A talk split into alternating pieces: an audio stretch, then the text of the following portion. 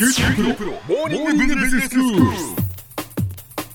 日の講師はグロービス経営大学院の広瀬聡先生です。よろしくお願いします。よろしくお願いします変革リーダーシップ実践からの知恵というテーマでお話をいただいています。まあ、あの組織が、まあ、何かこう変わるためにはその変わり続けるためには何が大切かで8つのステップがあるんだよっていうお話なんですよね。で、えー、ここまでステップ1からステップ3までお話しいただいています。まずは危機意識を高めて自分のお金を使って仕事をしているっていう意識を持つことが大切ででその後変革のチームをその作るときにはスキルセットでメンバーを決めているかっていうことですよね。ただこう寄せ集めではいけないっていうことですよね、はい、そしてステップ3としてその後まあ、困った時のよりどころとなるような言葉自分にとってのよりどころを持っているっていうことはとても大切ですよっていうお話でした。今日からはステップ4ですけれどもステップ4は何ですか先生？はい。えー、変革のためのビジョンをどうやって徹底するのかっていうお話をしたいと思っています。はい、これも私自身の体験談からお話をしたいと思ってるんですけれどもね、えー、あの私自身が使えたある CEO 社長さんですね。この方あ本当にね愚直継続的に現場を回り続けてね。でね本社に帰ってくるとねあの役員だった私たちをね、えー、本当にね叱咤し続けるんです。広瀬現場これができてないって言ってるぞ。大丈夫かお前っていうふうにね言い続けるんですね、えー、でねあまりにも厳しく当たり続けるんでね、本社のスタッフあるいは役員にねもういい加減にしてくださいというふうにお話をした時にね彼が言ってた言葉。これねとてもいい言葉でね変革で一番大切なのは現場の第一線だよね。本社やマネジメントはしようと思えば楽ができる。でも現場の第一線はできない。だからこそ現場の声をもとに本社やミドルマネジメントに対して絶えずプレッシャーを与え続けるのがトップの役割だし経営陣の役割なんだよというふうに言われました、はい、で私自身が言われたのはなぜ広瀬は本社スタッフによる役員への報告内容を疑おうとしないのか、うん、なぜ現場の方に自分自身が出ていって現場の声を聞こうとしないんだ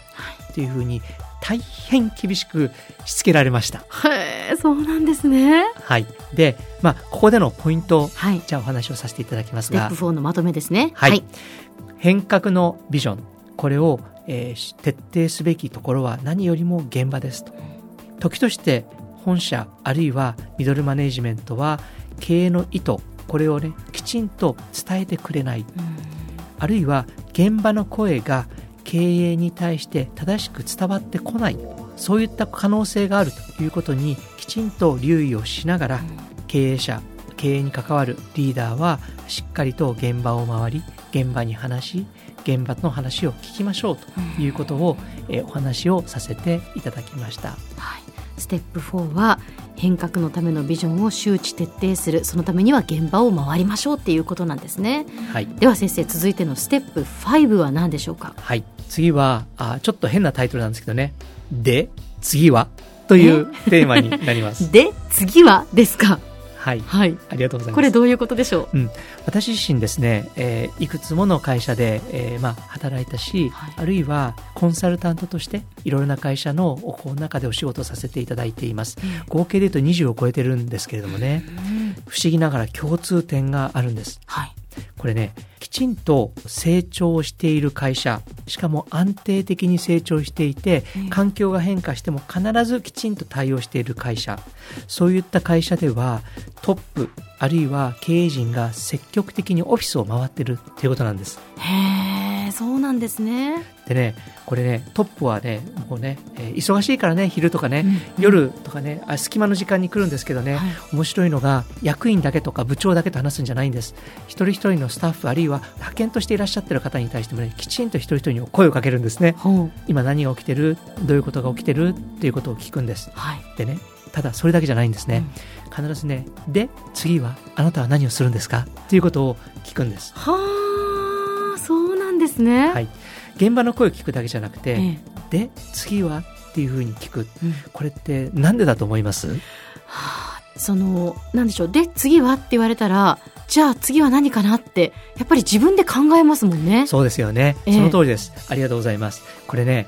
トップから何々をしてくださいとか何々をしなさいって言われて頑張ることと自分なりにまさに今言っていただいたように考えて次これやりますっていうことでは、うん、その人のやる仕事に対する気持ちが全然違うと。私たちはね、当時ね、平社員だった頃もね、よくこれをね、マグロの回遊とかね、夜の回遊とかって言ってたんだけどね、でもね、あの、実はとってもそういうことに意味があって、本当にこれ、あの、共通していい会社はそういうところが、えー、組織の中にあるかなというふうに思います。そうなんですね。そして、で、次はっていうことで、自発的なやっぱりこう考え、行動を生むっていうことなんですね。はい、その通りです。では先生、このステップ5のまとめをお願いいたします。はい。何かを指示するのではなく自らが行動するよう仕向けるそうすることによって次の行動にスタッフの皆さん会社全体が自分自身で意思で動くと。そういうことが変革を進め止めないために必要であるということをお話をしました。でねちょっと続きの話がありましてね、ええ、私自身ね一番最初日本の銀行で働いてたんですけどね、はい、毎年の恒例の年末の大名行列ってあの聞いたことあります？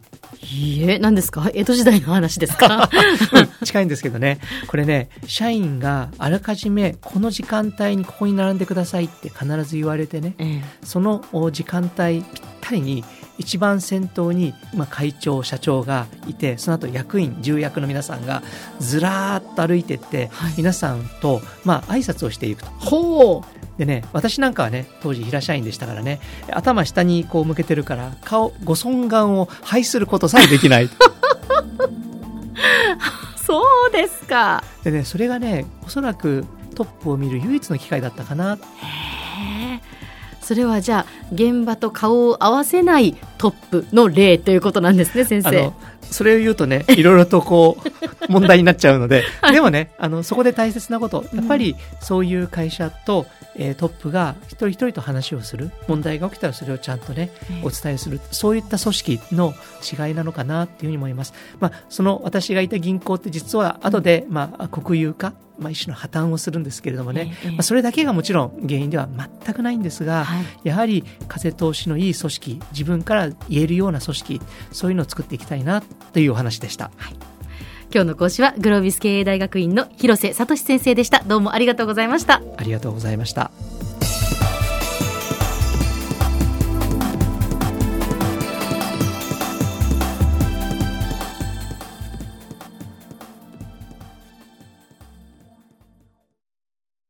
QTPRO は通信ネットワーク、セキュリティ、クラウドなど QT ネットがお届けする ICT サービスです。九州中に展開した光ファイバー網を基盤に一番身近なビジネスパートナーとして九州の企業自治体の皆様をサポートします。詳しくは QT プロで検索を。